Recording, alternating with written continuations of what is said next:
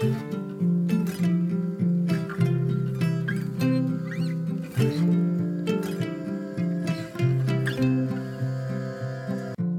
og velkommen til For Health med Anna I dag prater vi födoämnesintoleranser, alltså överkänslighet mot olika livsmedel, med experten Linda Rabeck. Du kan fördjupa dig i just födoämnesintoleranser under en utbildning som Linda håller i Stockholm den 24 till 25 mars. Under utbildningen får du verktyg, kunskap och strategier för läkning av födoämnesintoleranser. Utbildningen riktar sig till näringsterapeuter, kroppsterapeuter, hälsokostpersonal och övriga som arbetar med hälsa. För att läsa mer och anmäla dig, klicka på länken i avsnittsinformationen till det här podcastavsnittet eller gå till alfaplus.se utbildningar eller skicka ett mejl till info alfaplus.se. Och Linda berättar mer om den här kursen i slutet av intervjun.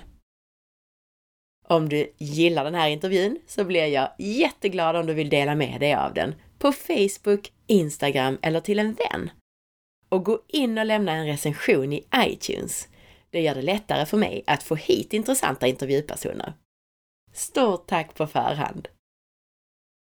Om du är nyfiken efter avsnittet så hittar du mer information på forhealth.se och så kan du boka mig som föreläsare till exempel till ett event eller till företaget där du jobbar.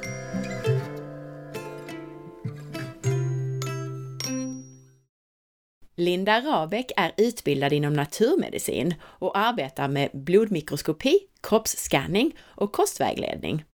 Hon driver företaget Biotech-kliniken, ett kompetenscentrum för matintolerans. Så roligt Linda att du är med oss idag. Välkommen! Jo, tack för det, tack för det. Börja med att berätta vem du är och hur det kommer sig att du har specialiserat dig på just matintoleranser. Ja, eh, jeg har eh, jobbet med matintoleranser i de siste ja, hvor lenge begynner det å bli nå? Snart 14 år som jeg har spesialisert meg innen det feltet. Innen det så tok jeg i 92 så begynte jeg på en, en utbildning, en tysk utbildning innen naturmedisin.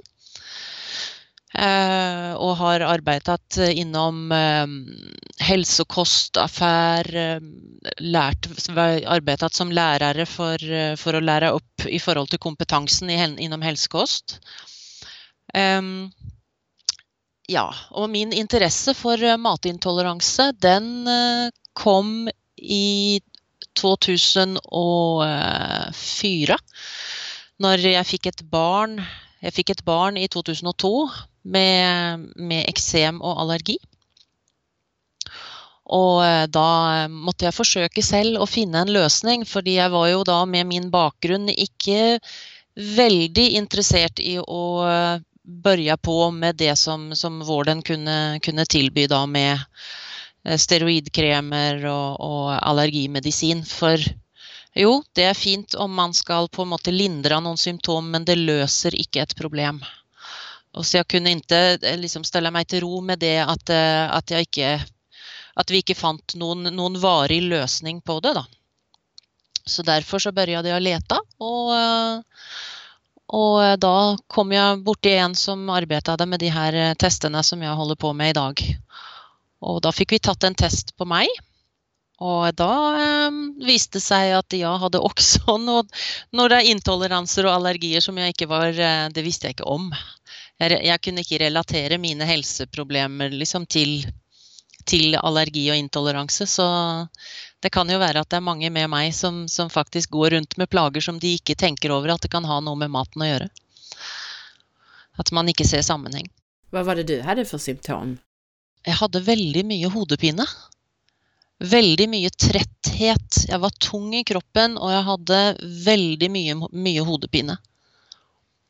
Og det var, eh, det var jo for mitt vedkommende så var jo det eggeallergi.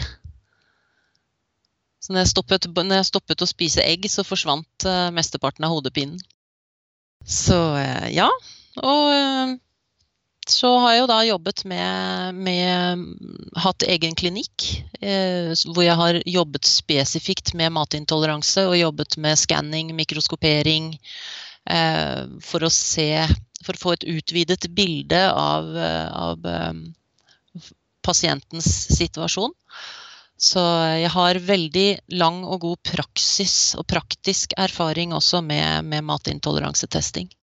Så det er vel meg i en, kort, eh, kort fortalt. Det var jättespännande att höra att du har så lång erfarenhet just. Det brukar ge väldigt mycket att man redan när, när någon berättar någonting så, ja just det, det kan vara en intolerans. Ja, ja, ja. Nemlig. Fordi man, man, eh, ganske raskt så begynner man å se at det kan, hvilke ting som kan, kan ha sammenheng. Når du får erfaring med det, og, og da,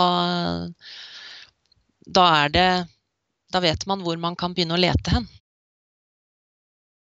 Lyssnarna här är väldigt intresserade av hur kroppen fungerar. Så att om mm -hmm. vi börjar från början, vad är egentligen födoämnesintoleranser? Ja, det er, en, det er kroppens immunrespons mot eh, Det kan være da fødoemner, men det kan også være Eh, pollen, det kan være eh, drikke. Eh, og det fins jo forskjellige, forskjellige, årsaker til hvorfor vi får det, hva som skal til for at vi utvikler det. Det er, det er sit ulike situasjoner som kan oppstå i kroppen. Det Eh, det som skiller en fødointolerans, fødoemnesintolerans eh, i forhold til en allergi, er at en allergi den gir en akutt reaksjon. En fødoemnesintolerans den gir som oftest en forsenet reaksjon. Og man kan få en reaksjon fra noen timer til tre dager etter at man har, har inntaget fødoemnet eller varit, varit i kontakt med, med allergenet. da. Vi pratar väldigt mycket om evolutionen här och egentligen vår bakgrund och vad vi är gjorda för. Mm. Har det varit så under evolutionen att vi har haft allergier och intoleranser? Alltså är det ett normalt tillstånd?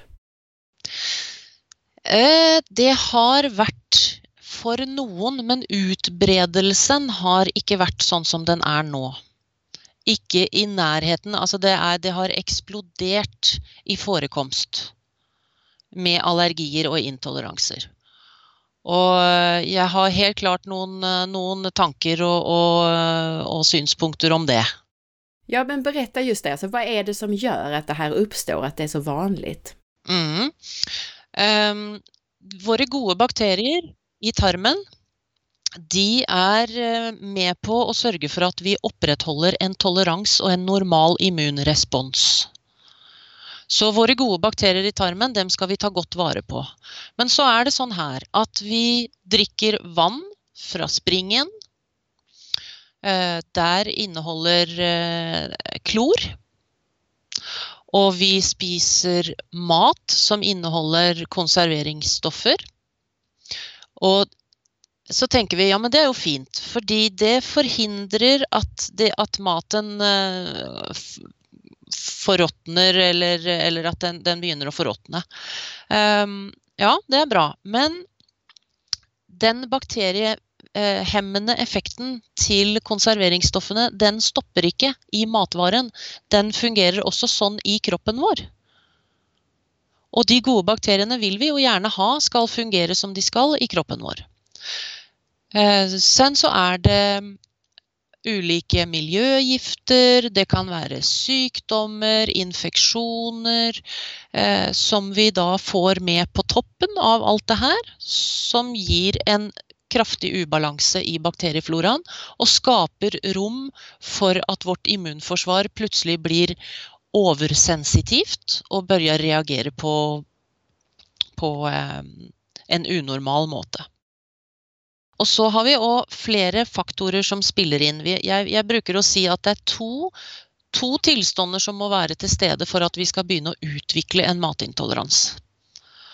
Og det ene er at vi har en økt gjennom at, at, tarmveggen slipper igjennom større partikler enn det den skal. Den skal jo eh, skille ut eh, giftstoffer og toksiner fra, fra vårt system.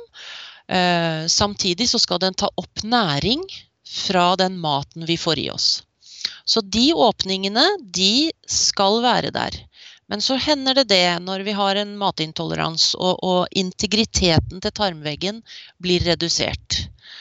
Da vil større partikler fra bl.a. det vi spiser, våre fødeemner, de vil kunne komme over fra tarmen og over i blodet og trigge immunforsvaret vårt. Det er den ene delen av det.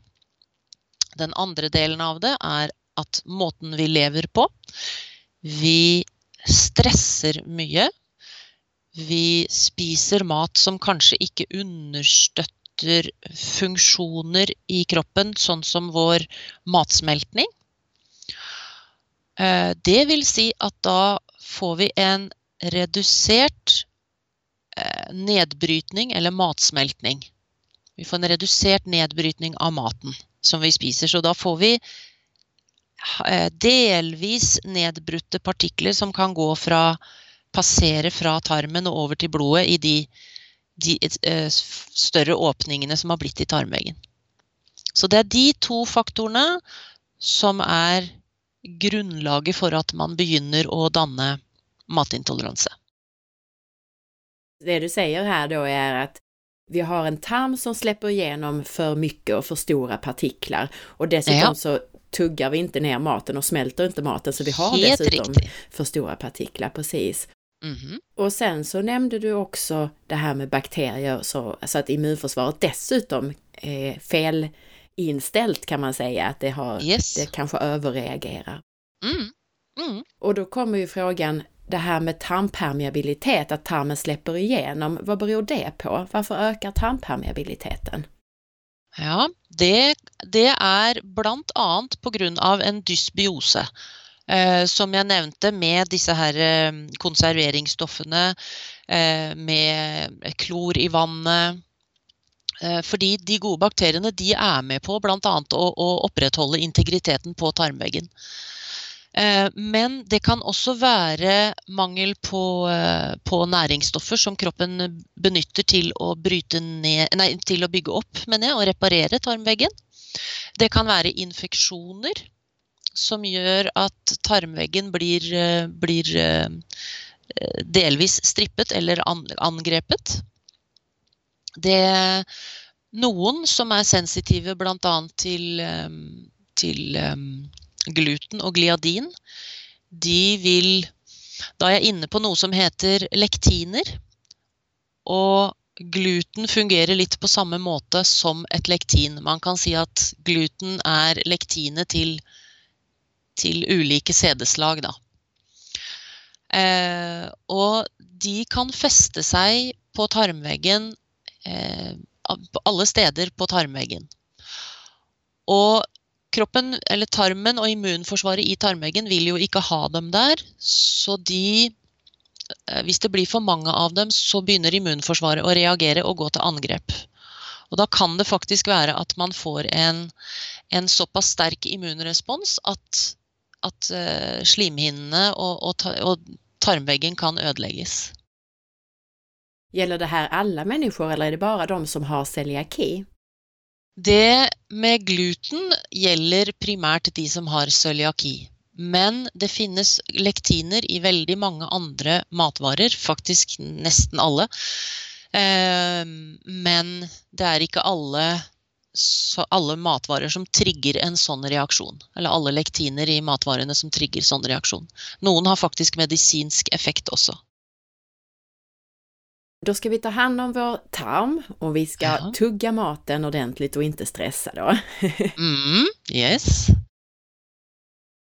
Det finns ju olika sorters antikroppar. Berätta ja. litt om, om intoleranser kopplat til olika sorters antikroppar. Ja. Eh, man kan måle i forhold til intoleranser, så kan man måle eh, et antistoff eller en antikropp som heter IGG og man kan måle en som heter IGA. Det er de vanligste å måle når det gjelder eh, fødoemneintolerans, og det er de man har funnet eh, som har en relevans i forhold til matreaksjoner. Um, IGG har en forsenet reaksjon. Det er den som man kan få eh, reaksjoner fra to timer til tre døgn eh, etter at man har inntaget eller vært i kontakt med allergenet. Og så har man IGA, som kan gi litt mer slimhinnereaksjoner, og som er eh, snabbere Gir en snabbere eh, symptompåvirkning. Altså man, man kan få, få, symptomer fortere å, hvis man har en IGA-reaksjon. Får man dem umiddelbart da, når man har spist maten? Ja, ser du, det er, det er, veldig vanskelig å si helt kategorisk, fordi jeg har hatt noen som ikke har akutte symptomer, som har hatt mange utslag på IGA. Så man kan si at den gylne regelen er at man får symptomene ganske raskt, kanskje innenfor en halvtime-time, på IGA. Men det finnes ingen regel uten unntak. Så det kan være at man ikke får akutte slimhinnereaksjoner, sånn som eh, at man kremter sånn her, ikke sant, eller man får blitt litt tilteppet i nesen, eller, eller hoster, eller blir løs i magen, til eksempel. Väldigt mange blir ju till eksempel av mejeriprodukter eller av, eh, ja det kan vara kakao eller vad som helst, att man blir sådär lite slemmig i halsen. Är det typiskt mm. IGA det? Det kan være både IGA og IGE, IGE, faktisk. IGE som er den akutte allergireaksjonen. For man kan ha en lavgrad IGE-reaksjon som kan gi den, de, den type symptomer. Og da kan vi si till till lyssnarna också att IgE är ju det här typiska som man mäter i den vanliga vården om man vill testa ja. sig för allergier. Ja. ja. Så det kan jo være en idé å, å, kanskje teste først, for jeg vet ikke hvordan det er i Sverige, men det, det er den type tester er subsidiert innom vården eh, til en viss grad, i hvert fall. Så det, man betaler ikke full pris for en sånn test eh, hos legen med, med å teste IGA, nei, nei, IGE på melkeprodukter f.eks. Och nu pratar vi här, vi slänger oss med IGE och IGA och IGG och så kallar vi det här för antikroppar. Vad är egentligen antikroppar för någonting? Antikropper er spesifikke forsvarsceller som er programmert til å passe til substanser eller antigener som kroppen oppfatter som en fiende. Det er et, et motsvar, det er kroppens motsvar mot en, en, fiende. Noe den oppfatter som en fiende. Og i dette fallet da, så kan, den, kan kroppen oppfatte fødoemnen som fiender? Helt riktig, ja. Så att då kan vi ha olika sorters reaktioner beroende då på vilken sorts antikroppar man har. Men generellt, hur märker man att man har en intolerans? Vad får man för symptom? Det kan være alt fra sånn som jeg hadde. Det kan være hodepine, migrene, muskelsmerter. Eh, noen kan ha mage-tarm-symptomer, eksem, astma, Eh, det er, det er, et utrolig bredt eh, spekter av symptomer, og typisk hos voksne så er det faktisk et veldig bredt symptombilde som, som egentlig ikke passer inn med noen spesifikk sykdom. Det er, det er det, som er, kan være gjennomgående hos, uh, hos, voksne. Så det passer liksom ikke inn det. det. Man finner ingen diagnose som passer til. Det låter nesten som at man vid alla hälsobesvär ska misstänka intolerans? Eh, jeg vil jo si at man bør, man bør definitivt se på symptomene. Eh, og så bør man da være sikker på at man har utesluttet at det er noe alvorlig som ligger i bånn. Det, det, er viktig. Eh, Så om man ikke mistenker at det er en, en, alvorlig eh, sykdom, og om man har hatt det lenge eh, En, en god behandler vil faktisk eh, kunne kartlegge dette på en fin måte. For å, for å, å si med større sikkerhet om det er om det er stor sjanse for at det er en sammenheng med matintoleranse og de symptomene man har. Så det er jo derfor vi anbefaler å Eller det er jo derfor vi kun arbeider med de testene her gjennom behandlere, fordi det er Det krever faktisk at man får en god oppfølging. Og en god hjelp til god kartlegging. Om man nu har symptom som verkar vara kopplat till intoleranser, man kanske är lite slemmig i halsen, man har lite huvudvärk, man kanske har eksem till och med. Mm. Vad händer om man bara ignorerar de här symptomen och fortsätter att äta mat som man inte tål? Ja, det er veldig, veldig forskjellig, veldig ulike for, for ulike mennesker og helt avhengig av hvordan man genetisk sett er, er eh, satt sammen. Ehm, når man har en matintoleranse, så vil man akkumulere toksiner i større grad enn en andre gjør. Eh, det vil kunne danne grunnlaget for mange inflammasjoner.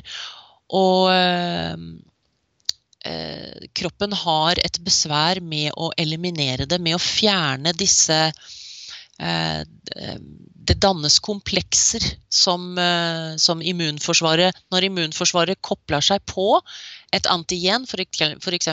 fra eh, mjølk, så, så, dannes det et kompleks. Det dannes en binding mellom antikropp og antigen. Og de kompleksene kan fastne i vev rundt omkring i kroppen. Inkludert faktisk i njurene, eh, som jo ikke har noen enzymer til å bryte det ned. Eh, derfor så har vi eh, sett hos noen at det ikke bare er virusinfeksjoner som kan gi nyresvekkelse, men det kan faktisk også en langvarig ubehandlet matintoleranse. Men det, vi vet ikke hvem som får det, og vi vet ikke hvor lang tid det tar før man eventuelt får det. Og det er definitivt ikke alle som, som er eh, disponert for å få så alvorlige konsekvenser av en matintoleranse. Eh, men andre ting kan være eh, autoimmune sykdommer, hvor belastningen blir så stor i vevet fordi at eh, disse immunkompleksene eh, hoper seg opp i bindevevet. Noen utvikler, jo, utvikler jo en intoleranse videre til en allergi, en ekte allergi. Så det er veldig, det er veldig ulikt. Noen, noen, får allergier, noen får mer kroniske inflammasjoner og sykdommer, og andre kan igjen få ganske, ganske heftige problemer. Och det är väl inte så konstigt egentligen om immunförsvaret hela tiden är lite överaktivt och reagerar på det vi äter. Mm. Så har vi ju ständigt lite förhöjt inflammation egentligen. Och då är det inte nemlig. så konstigt att det bidrar till just autoimmunitet som du nämnde, tänker jag. Nämlig, nämlig. Nei, så, så det, er, det, er, en ganske viktig faktor som, som Eh, absolutt bør adresseres, og, og gjør, det gjør så stor forskjell om det er der problemet ligger, når man, når man får korrigert det. Så nevnte du her også at en del intoleranser kan overgå til allergier. Betyder det da at ja. immunforsvaret begynner med IgG-antikropper, og sen helt plutselig så endrer den seg og utsondrer IgE-antikropper? Ja, det kan den gjøre. absolutt. Er det når den tycker det er enda mer allvarligt? Ja. Ja, nemlig. nemlig. Da, da, er det, da, er det, det som skjer. Den, eh, vi, vet, eh, vi, vet, mye om immunforsvaret, men det er veldig mye vi ikke vet om immunforsvaret. Så vi vet ikke hvilke mekanismer det er som gjør at noen går over til å få allergi for, for de substansene isteden. Eksempel så, så kan, jo, eh, kan, jeg jo fortelle at jeg jeg visste ikke om at jeg hadde allergi, og jeg hadde intoleranse på noen, eh, noen matvarer. Og da fikk min datter Hun ble jo da født med allergi. Så, så i, i, generasjon så kan det, kan det forsterkes i neste ledd også. For det er også noen som, som, kanskje har et spørsmål om ja, men hvorfor er noen da født allergiske? Det kan ha den sammenheng med at mor har noe hun ikke vet om. Eller far, for den saks skyld. Eller at mor kanskje har en sämre tarmflora, tenkte jeg også. Absolutt, absolutt. Skal man teste seg da, eller hva skal man gjøre? Ja, det er eh, Altså, det fins flere måter å gjøre dette på. Og eh, noen, noen velger jo å eh, bruke eliminasjonsdiett ved å fjerne mange matvarer og så føre dem inn igjen. Jeg har personlig ikke så god erfaring med det. Det er sikkert mange som har god erfaring med det, men jeg har ikke så god erfaring med det. Kanskje nummer én fordi jeg er en ganske utålmodig person. Jeg vil gjerne ha resultater raskt. Jeg vil ha svar raskt, og jeg vil ha resultater raskt. Så den, eh, den, det å mobilisere den tålmodigheten til å få få eh, liksom notere og eh, katalogisere, holdt jeg på å si, og, og, følge med på hva man tar inn og hva man tar ut. Eh, det, det, det, har ikke jeg anbefalt mine, mine, pasienter. Så det å ta det stikket i fingeren, enkelt og greit, og eh, få igjen et, et, prøvesvar i løpet av tre til fire uker, og uh, så rett og slett lage en, en, et kostoppsett ut ifra hva kroppens immunforsvar reagerer på. Det går fortere, og man får raskere respons fra kroppen. Du får raskere de resultatene du gjerne vil ha. Så ja, jeg vil absolutt anbefale å teste. Og hva er det man tester da? Er det just IGG og IGA, eller hva er det man tester for noe? Ja, eh, gjennom en kapillærprøve, så man behøver ikke stikke i armen, så kan man ta eh, både IGA og IGG. Man får ikke testet IGE da, eh, på kapillærprøve, da må man ha større mengde blod. Så da må man ta prøve fra armen. Men det er veldig, veldig enkel prøve å ta. Og hvem skal gjøre det her testet, da? Det er eh, Vi holder jo kurs, eh, har holdt et kurs eh, og skal holde et kurs til. For behandlere, næringsterapeuter bl.a. Leger som også er interessert. For å sertifisere dem til å følge opp og forstå og bruke testene. Så man bør eh, sånn sett da oppsøke en som, eh, som har godt utbildning i, innom det her, da. Da får man best hjelp. Når vi nå prater tester, hva er ELISA for noen ting? ELISA er metoden som anvendes for å analysere eh, blodet for å se om det er en immunrespons. Det er en ehm, Det er ganske lang prosess å forklare hvordan det hele gjøres. Ehm, men kort fortalt så er det en metode som man da skal Hvor man, hvor man heller blodet ned i eh, noen brønner som da er eh, tilført ulike antigener.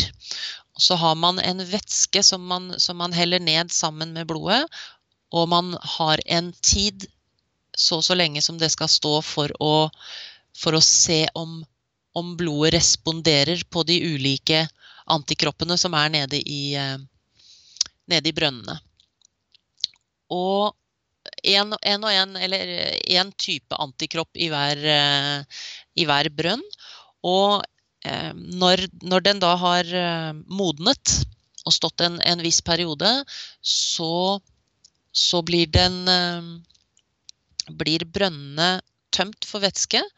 Og så blir det puttet ned en enzymvæske som har den funksjonen at den blir mørkere i fargen jo flere antikropp, antigen bindinger som er nede i i brønnene.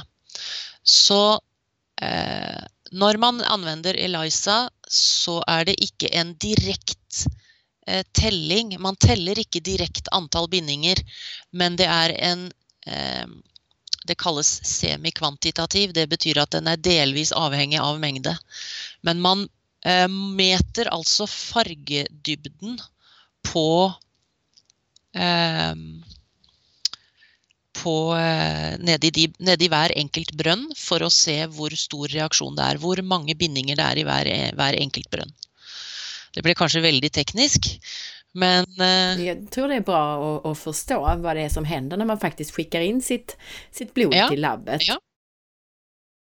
Det her med antikropp og antigen, er det så at labbet har altså antigenene, og så ser man hvor mye antikropper det kommer fra blodet og binder til dem? Ja, ja. Det er sånn det fungerer. Sen nämnde du ju då att om man nu inte skulle vilja sticka sig i fingret så skulle man kunna göra en elimineringskost. Ja. Är det det enda andra sättet att identifiera sina intoleranser på, eller finns det andra sätt?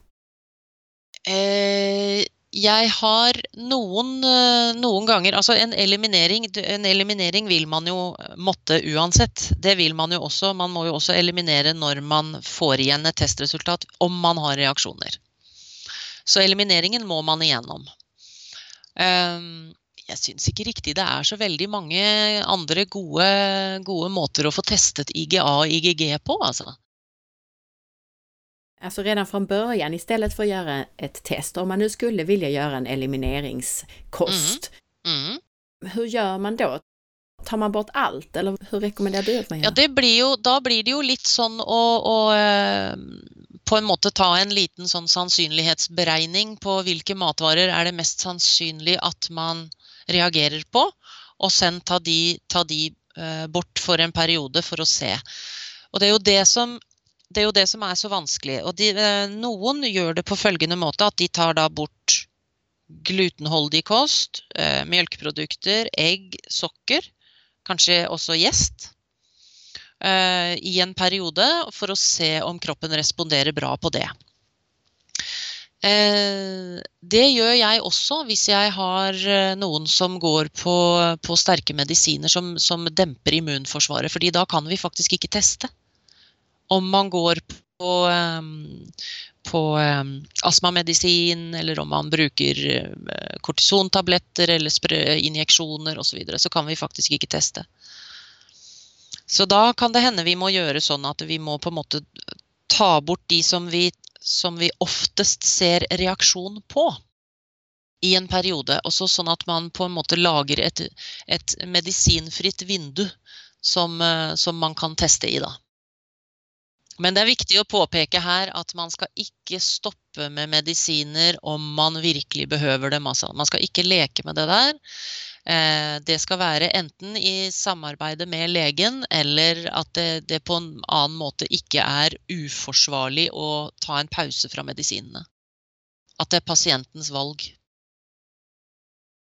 Många som lyssnar här har problem med inflammationer och eh, autoimmunitet just och många av dem äter det här som man kallar för en autoimmun paleokost, alltså att man tar bort saker som gluten, mejeriprodukter, ägg och ja. nötter och frön och så vidare. Och många av dem kan så småningom lägga tillbaka vissa saker i sin kost. Men de är osäkra på hur man gör när man väl ska börja återintroducera ett livsmedel. Kan du berätta hur man testar det då? Ja. När man återigen börjar äta någonting? Ja, for det er litt viktig at det gjøres riktig. fordi ellers så kan man, eh, kan man på en måte eh, maskere symptomene hvis man gjør det på feil måte. Og når matvarene skal prøves inn igjen i kosten, så er det sånn at man begynner med én og én matvare. Og da spiser man til ett måltid en Altså har man tatt bort egg, f.eks., så spiser man ett egg til ett måltid den dagen. Og så venter man uh, og ser om det kommer symptomer. Du venter da i tre dager. Hvis det ikke har kommet noen symptomer på de tre dagene, så er det Eh, stor sannsynlighet at man kan børje rotere inn egg i kosten. Og egg Eller um, da med rotasjon så menes at man bare skal spise det da hver fjerde dag. Og hvorfor vi velger å gjøre det sånn i børjan, det er for å unngå at kroppen trigges til å danne nye antikropper mot det fødeemnet igjen. Og sen for neste, neste fødeemne, så om man ikke har fått et symptom igjen eh, etter, i løpet av de tre dagene, så kan man teste inn neste fødeemne. Og vi begynner alltid med de fødeemnene som har eh, minst reaksjon. Legst reaksjon. Det er, det er, veldig, veldig viktig, og man får større sjanse for å få flere fødeemner inn i kosten, som man kan rotere inn i kosten ved å gjøre det på den, eh, på den måten. Og det, det gir, gir, også behandleren en god forklaring på når, når man skal begynne å reintrodusere, som vi sier. Så nu kom du in lite grann på det här vad man gör när man väl har sina testresultat. Så om vi tar det från början. Om vi testar oss med ett riktigt test, vi sticker oss i fingret och skickar in vårt blod och så kommer det tillbaka ett testresultat mm. där vi ser att vi har intolerans, vi har ett, en immunrespons mot ett antal olika livsmedel. Vad gör man då? Det beror helt på hvor mange reaksjoner man har. Mange ulike reaksjoner man har. Om man har veldig, veldig mange reaksjoner, så får man gjøre det på en, en eh, måte hvor man roterer flere matvarer. For man kan på en måte ikke ta bort alle matvarene. Man, man får jo helt enkelt da Man må tenke fornuftig. Altså man må Eh, man skal jo faktisk spise noe. Eh, og eh, Men det, det, er veldig sjeldent at vi er, på, er, i den gruppen hvor det er så mange reaksjoner. Vanlig kan være kanskje fra 5 til 15 ulike fødeemner som man reagerer på. Og da er det aller, aller beste det er å eh, kutte, kutte, ut eller stoppe inntak av de fødeemnene eh, umiddelbart. Altså man, man, man stopper så fort man kan. Eh, avtal gjerne en, en, dag med behandleren som, som, du skal være klar, hvor du har fin, funnet alternativer for de ulike matvarene. Du har funnet Du har eh, i kjøleskapet de tingene du behøver, sånn at du, om du skulle på en måte bli at det er noe som er fristende i kjøleskapet, så har du et alternativ som du kan spise, som, som du tåler. Er, den planeringen der er faktisk eh, ganske viktig. Og det, gir, det gjør at det er lettere å gjennomføre også. Og når du sier stoppe helt med de her livsmedlene, er det for alltid man skal unnvike dem? Nei, det er det ikke. Det er når det gjelder intoleranser, så kan man Eh, etablere eh, eller reparere tarmveggen igjen. Det er det det hele går ut på her. Man skal fjerne og eliminere de triggerne som irriterer tarmveggen. og Sen så skal man reparere tarmveggen, og når den har fått igjen sin integritet, så vil den kunne tåle disse matvarene igjen. Det er hele, hele tanken bak det å jobbe med matintoleranse. Du vil ha noen av og til som ikke vil kunne spise disse matvarene på daglig basis, fordi matvarene faktisk er såpass, eller fødeemnene i seg selv er såpass belastende på tarmen. Men man vil kunne tåle det eh, ganske ofte. Eh, når man er ute og spiser middag eller er på besøk hos noen osv. Så, videre. så det er, det er absolutt ikke for alltid at man eh, behøver unnvike det. Så, så fort man har fått reparert tarmveggen, så, eh, så kan man uh, återinnføre fødeemnene igjen. Og hvor lang tid er det da ungefær som man skal uteslutte de her fødeemnene? Det er veldig individuelt. Fordi det kan være ulike årsaker til at man opprettholder en lekt tarm, lekende tarm det er et, jeg regner med at de som hører på, lytterne, er ganske eh, van med det begrepet. Ja, absolutt. Ja. Um, det kan være infeksjoner som forårsaker det, som pågår hele tiden. Men vi har faktorer som stress. Eh, det kan være mentalt, eh, følelse, altså emosjonelt, det kan være på jobben, det kan være hjemme. Stress er, gjør reparasjonen av tarmen veldig, veldig svår. Og det ser jeg på mange av de som har arbeidet med matintoleranse, som selv ikke har klart å reparere tarmen 100% fordi de stresser enormt. Så stress er, eh, stress er en viktig faktor å adressere eh, når man skal reparere tarmen. Så det er ikke så enkelt bare at man reparerer tarmen gjennom å ta bort de livsmedel som, man, som tarmen eller som immunförsvaret reagerer på og sen läker det når man er uten det i noen veckor. Nei, det no, og, og, og, som du sa, det var veldig fint du sa det, noen uker kan være veldig kort tid. Det kan være i beste fall eh, at IGA forsvinner da etter noen uker. Um, IGG bruker mye, mye lengre tid. Det avhenger av selvfølgelig hvor kraftig immunresponsen er. Hvor lenge man behøver holde seg borte fra, fra fødeemnet. Um, men det er, det er alle faktorene man gjør samtidig som er avgjørende for et godt resultat. Det er om man får F.eks.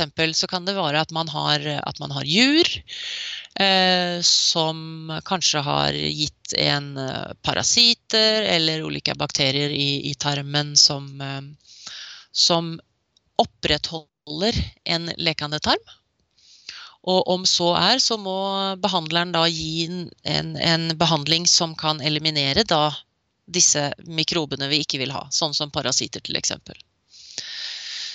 Eh, så du har ubalanse i bakteriefloraen. Det kan vi kalle den ene, som innebærer parasitter og dysbiose og hele den biten der. Det må adresseres.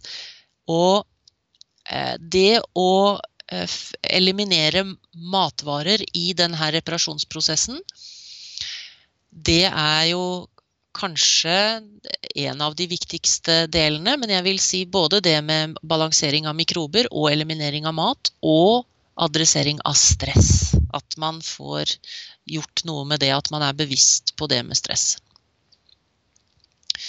De de tre tingene der er, eh, er, veldig, veldig viktige. Og så kommer jo da det, de individuelt tilpassede tilskuddene, altså kosttilskudd, som, som eh, man med fordel bør ta for å reparere tarmveggen. Hva er det for tilskudd, da? Ja, det vil jo bero på hva man har av eh, problemer. Det kan være kanskje en av de viktigste tilskuddene man kan ta hvis man stresser mye, er uh, holy basil. Uh, en indisk urt. En basilikumvariant. Den heter jeg selv. Uh, ja, du gjør det? Ja. den, den, er helt, helt, enormt bra på å ganske snabbt ta ned forhøyet kortisol og, og stress Forhøyet stress, høyt blodtrykk osv. Så den, eh, den er altfor lite brukt, etter min mening. er det noen særskilte eh, vitaminer eller mineraler eller noe annet som man bør ta just for å bygge opp tarmslemhinnen? Ja. Jo, ja, jo, det er det. Men det er, det, må, det er, litt opp til behandleren å få det tilpasset til hver og en. For det kan være at man har ulike mangler ulike ting man, eh, man, mangler. Om man mangler sink, om man mangler eh, glutamin, og om man eh, Altså hvilke substanser man mangler. Om man behøver stød til, til matsmeltning, f.eks. Og hvilke, hvilke, stød man behøver, det, det må behandleren utrede. Noen behøver tilskudd av saltsyre noen behøver tilskudd av eh, enzymer for å hjelpe på nedbrytning. Så det er veldig, det er veldig individuelt, og det, det, finner man bare riktig ut av hvis man, hvis man gjør en god kartlegging, da. Bruker du generelt anvende deg av L-glutamin? Jeg gjorde veldig mye før, eh, fordi det er en av de aminosyrene som eh, faktisk eh, ja, jeg tror to, 62 av det glutaminet vi får, får gjennom maten, det anvendes til reparasjon av tarmvegg. Så den er, ganske, den, har, den er, ganske, viktig. Men jeg har fått det bra til uten glutamin også, så for noen så er den viktig, og for andre så er det ikke nødvendig.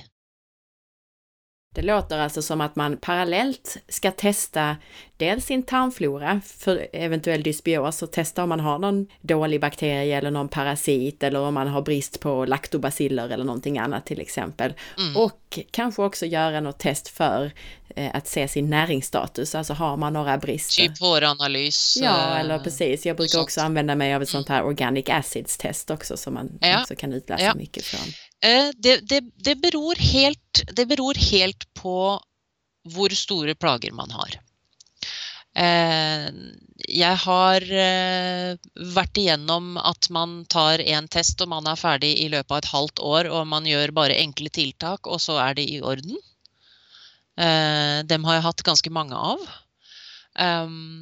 Og sen så har jeg de som kanskje har mer kroniske plager, hvor vi bruker litt tid på å finne de, altså nøste tråder, som vi sier, vi sier det på norsk. Altså eh, finne, finne alle, samle alle trådene.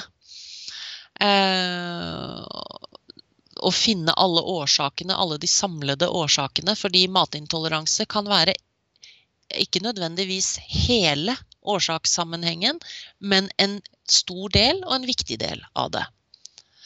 Men det, det betyr jo også da at hvis det ikke er den eneste årsaken, så er det noe annet som, som man også må lete etter og adressere, da. Så det, jeg bruker å si at det kan være et bra sted å begynne. Om man har store plager, så kan det være et bra sted å begynne. Og så er det helt avhengig av hvor snapt man vil ha resultater, og hvor mye midler man har å, å bruke. fordi det er jo dessverre sånn at disse testene er jo ikke dekket av av eh, det offentlige i, i, Skandinavia i det hele tatt. Så man må jo dekke alt selv. Så, eh, og noen er mer bemidlet enn andre, så det, det, er opp til hver og en hva man ønsker å prioritere og, og eh, ha mulighet til.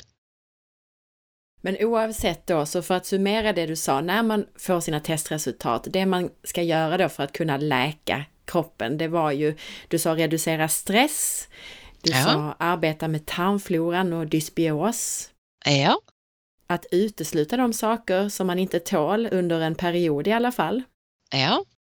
Och sen det sista då också, att tillföra näringsämnen som man behöver.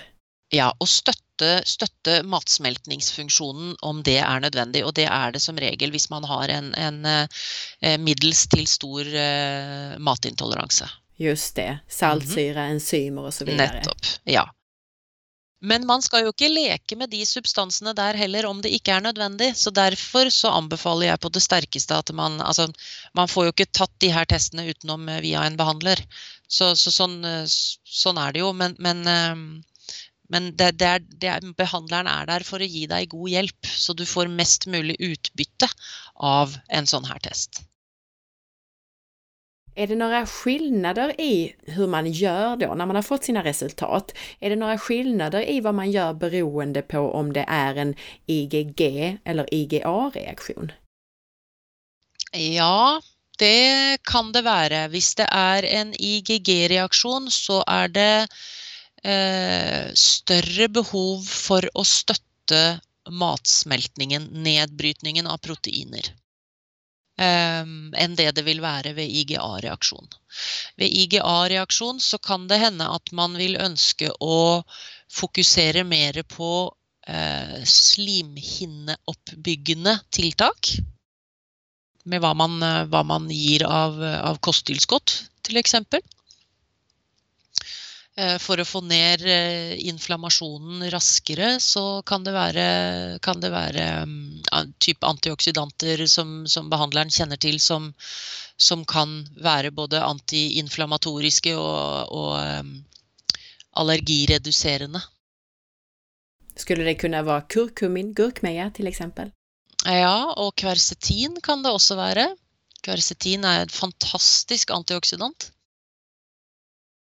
Generellt också, jag förstår att det inte går att säga eh, egentligen generellt hur länge man ska utesluta livsmedel, men om man bara reagerar på ett fåtal saker mm. och man har en IgG-reaktion, eh, ungefär i genomsnitt, hur länge brukar du utesluta de här livsmedlen? Hvis det er en lav reaksjon, så er det den korteste tiden er fire måneder, som vi rekommenderer. Eh, og så, så vi, har, vi har minimum fire måneder, og så har vi minimum seks måneder. Og sen så må man se hvordan er responsen når man eliminerer og gjør tiltakene. Og så vil man kunne se underveis. Man har jo en oppfølging med behandleren sin underveis for å se hvordan er responsen til kroppen. Eh, fortsetter bedringen, eller skal man gjøre noe mer? Altså det her er jo en monitorering av hvordan kroppen responderer på, på det, vi, det man gjør av tiltak. Da. Till exempel då om man utesluter livsmedlet och så är man redan en vecka efter så mår man jättebra till exempel. Då är det Ja, en, da en er, bra man på respons. helt, da er man på helt, helt rett vei. Da, er det, da gjør det en veldig stor forskjell. Och minimitiden där för IgG sa du fyra månader, är det samma för IgA, att det är minst fyra månader som man utesluter? Ja, det, kom, det beror på, for vi, vi har jo eh, en reaksjonsgrad på alt fra null til seks i den testen, eh, som, hvordan testresultatene vises på, på vår test. Da. Og eh, hvis den ligger på, eh, på en trea f.eks., så sier vi eh, seks måneder. Tre og oppover så sier vi seks måneder. Og ligger det på en sekser på melk og egg og gluten, så må man nok se lenger fram. Så derfor så er det vanskelig å, å si det sånn veldig generelt, men, men, men det For vi, jo større og kraftigere kroppens immunforsvar reagerer på en, et fødeemne, jo lenger må man, må man holde seg borte fra det fødeemnet for, for å få immunforsvaret til å glemme å produsere disse, disse antikroppene. Kan man også leke en vanlig allergi, altså en IGE-reaksjon? Absolutt. Absolutt. Og det vi ser veldig ofte, er at når man får ordning på tarmen og man får reparert i forhold til sine intoleranser, så forsvinner eh, de aller fleste pollenallergier. Det er litt svårere når det gjelder eh, nøtter, men det, det er også mulig. Så alle allergier er det i prinsipp eh, fullt mulig å bli av med. Fantastisk. Mm. Och sen sa du då att när man då har uteslutit det i fyra eller sex månader till exempel, att när man återintroducerar det så gör man det på ett väldigt kontrollerat sätt och sen Ja. Om man inte reagerar på det så roterar man in det max var fjärde dag. Ja. Yes, det er, det är en god måte å gjøre det på. Om det nu är några lyssnare här som, som tänker okej, var ska jag börja? Kan vi ge lyssnarna några konkreta råd? Vad ska, kan de göra själva? Altså om de ønsker å se om det er noen av de fødoemnene som kanskje er mest vanlig, eh, som man kan reagere på, så kan de forsøke f.eks. å være uten melk, gluten eller egg. Eh, på egen hånd. Men jeg vil faktisk eh, rekommendere å, å teste først. Fordi hvis det begynner å ta bort matvarer som du tåler, så tar du også bort gode næringskilder. Så, så eh, man, man får det mer spesifikt når man tester, og for å få tatt en test, så må man altså inn og, og finne på en, en oversikt over, eh, over behandlere som, eh, som bruker disse testene, og som er sertifiserte til det. Og det er vel også en idé, jeg tenker om man ändå skal testa seg, så er det vel bra å fortsette å äta de livsmedel som man skal testa seg for? Ja.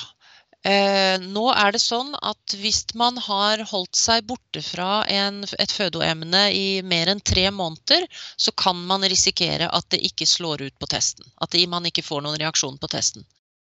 Bare så at man er klar over det, at det, det kan være en, eh, ett men.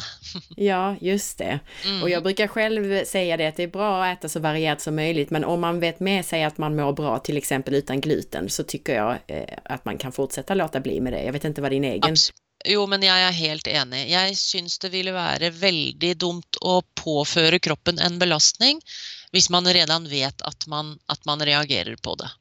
Så det, der er jeg helt enig. Om man nu vill lära sig mer av det här så kommer du till Stockholm här i Sverige i mars Ja. för att hålla en utbildning. Kan du berätta lite om den? Ja, det er to spennende dager med masser av informasjon om hva som kan være bakenforliggende årsaker til eh, matintoleranser, eh, hvordan det hele henger sammen, hvilke konsekvenser det kan ha om man ikke behandler osv. Og vi går mye mer i dybden enn hva vi har gjort selvfølgelig på den, på den timen nå. Eh, og man får helt konkrete råd om hvordan man skal behandle ved ulike tilfeller. Så det, det er en, en omfattende og intens eh, weekend. Ja, det forstår jeg. Når er den her helgen? 24. til 25. mars. Og hvem er det som skal gå denne här utbildningen? Det er eh, næringsterapeuter og terapeuter med grundig kost- og ernæringsbakgrunn. Naturlekere. Eh, ja, det er vel primært, eh, primært det. Jeg, jeg kjenner ikke til alle utbildningene i Sverige innom, eh, innom kost og ernæring og, og helse.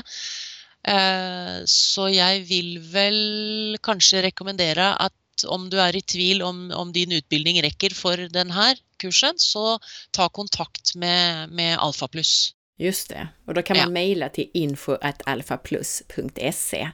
info.alfaplus.se. Og, og om, man, eh, om man ønsker å få tak på en eh, behandler som eh, bruker testene, så kan man gå inn på www.eubiotek med k, også .net.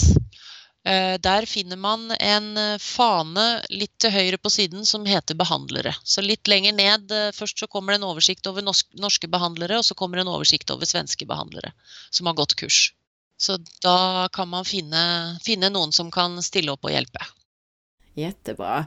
Och det var egentligen min nästa fråga, alltså hur hittar man dig och, och allt det här du har pratat om? Är Er det den hemsidan man går till då? det er den hjemmesiden. www.eubiotech.no Tusen takk for all den interessante informasjonen. informationen. Bare hyggelig. Jeg håper det kan glede mange.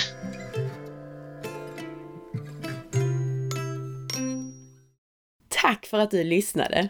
Jeg hoppas at du gillade denne intervjuen. intervjun. Gjorde du det, så dela med dig av avsnittet. Dela på Facebook, tipsa en vän och sprid så att fler får ta del av den här spännande informationen om hur kroppen fungerar. Veckans recension i iTunes är från Träningskocken som skriver Bästa hälsopodden! Anna är otroligt påläst, kunnig, pedagogisk, inspirerande och intressant att lyssna på. Då och då dyker det upp mycket intressanta gäster. Har denna podd i lurarna när jag cyklar till och från jobbet och när jag är ute och springer. Eller cyklar med min racer. Eller paddlar. Eller åker skidor. Eller gymmar. Dock inte när jag simmar. Man kan alltså fisa rätt hårt utan att äta en massa kolisar. Rekommenderas både podden och den livsstil hon förespråkar. Tusen tack Träningskocken för denna härliga recension. Gå in du också och lämna din recension av podden. Följ med på facebook.com forhealth.se där du kan hitta avsnittsinformationen till det här avsnittet som du kan dela och där du varje dag hittar länkar till nya hälsotips och annat. Följ också mig på Instagram via signaturen asparre och titta in på bloggen på forhealth.se. Ha en fantastisk dag så hörs vi snart igen.